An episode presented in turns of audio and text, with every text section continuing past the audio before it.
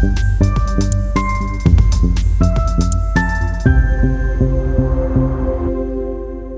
الله الرحمن الرحيم أعزائي المستمعين رجعنا لكم في حلقة جديدة وموضوع جديد هو القلق الاجتماعي.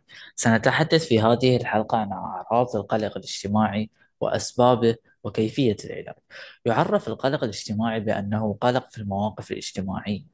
يتجنب الأفراد ذو القلق الاجتماعي نظرات من حولهم وقليلا ما يظهرون تعابيرا على وجوههم ويجدون صعوبة في بدء المحادثات ومواصلتها ويمكن التفريق بين سمة القلق الاجتماعي وهو الميول الثابت بالشعور بهذا القلق وبين القلق العام أي الاستجابة المؤقتة لحوافز اجتماعية معينة.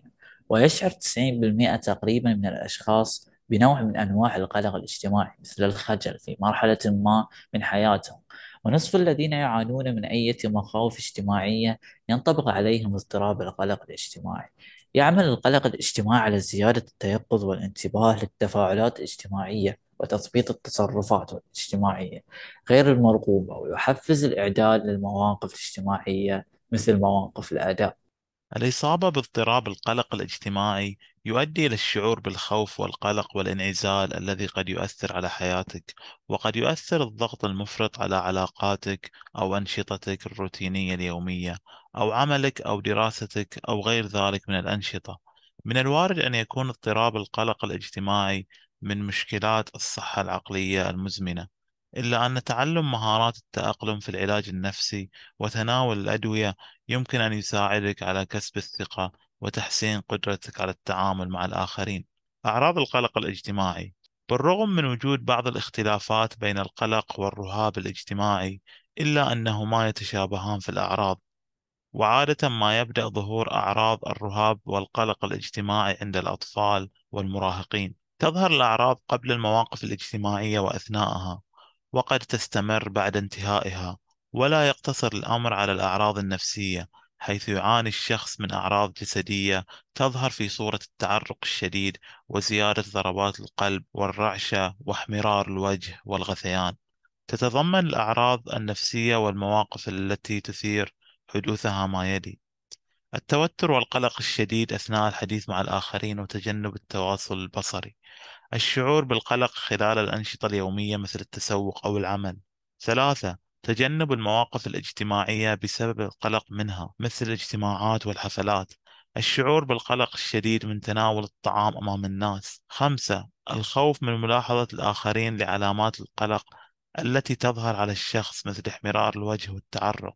ستة مواجهة صعوبة في أداء المهام على مرأى من الآخرين حيث يشعر الشخص كأنه مراقب. سبعة قلة الثقة بالنفس والخوف من الانتقاد. أعزائي المستمعين نأخذ فاصل ونعود إليكم.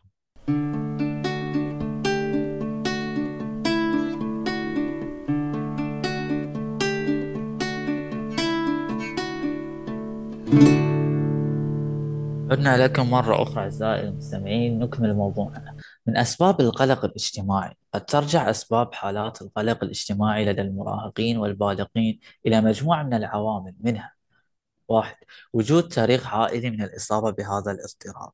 اثنين حدوث اختلال في بعض النواقل العصبية في المخ أو فرط نشاط اللوزة الدماغية. ثلاثة التعرض لأحداث صادمة مثل الاعتداء أو سوء المعاملة والإهمال. أربعة التعرض للتنمر والإهانة أو الإهانة. خمسة اتباع الآباء أسلوب التحكم أو التسلط على الطفل أو المبالغة في حمايته. علاج القلق الاجتماعي.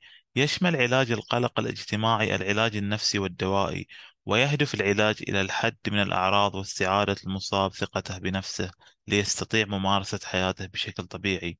العلاج النفسي يسهم العلاج السلوكي المعرفي وهو نوع من العلاج بالكلام في تحديد الأفكار والسلوكيات السلبية المرتبطة بالمواقف الاجتماعية والعمل على تغييرها وتدريب المصاب على كيفية التعامل مع القلق والتغلب عليه في هذه المواقف. العلاج الدوائي قد يصف الطبيب بعض الأدوية للمساعدة في تخفيف الأعراض مثل مضادات الاكتئاب ومضادات القلق المهدئات. وفي الختام كانت هذه حلقتنا اليوم تحدثنا عن القلق الاجتماعي أعراضه وأسبابه وكيفية العلاج. شكرا لحسن استماعكم. لا تنسون الاستماع إلى الحلقات السابقة. إن شاء الله نكون قدمنا النافع والمفيد. كان معكم عبد الله بن علي ومحمد بن عيسى. نلقاكم في الحلقة القادمة.